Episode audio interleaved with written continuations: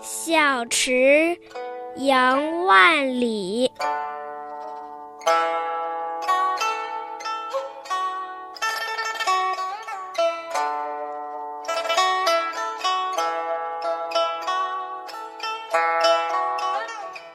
泉眼无声惜细流，树阴照水爱晴柔。小荷才露尖尖角，早有蜻蜓立上头。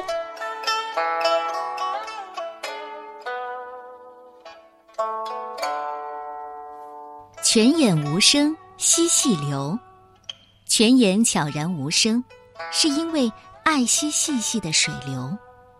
树阴照水爱晴柔，树阴倒映在水面上。是因为喜欢晴天里柔和的风光。小荷才露尖尖角，娇小的嫩荷花初出水面，刚露出紧裹着的叶尖。早有蜻蜓立上头，早早的飞来的蜻蜓已经站立在它的上头。泉眼无声惜细流，寂静可不是没有声音，而是你可以感受到万物的存在。而早有蜻蜓立上头，和刘禹锡的“蜻蜓飞上玉搔头”，感觉可不一样。刘禹锡是借蜻蜓的动写女主人的静，而杨万里却是以静写动。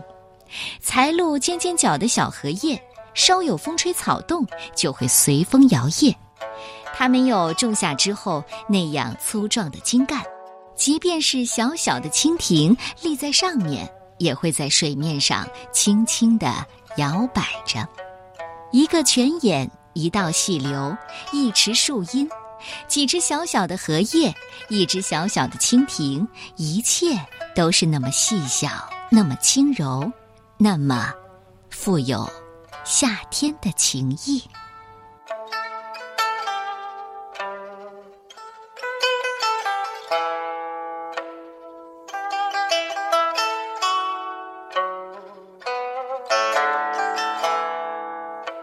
小池，宋，杨万里。泉眼无声惜细流，树阴照水爱晴柔。小荷才露尖尖角，早有蜻蜓立上头。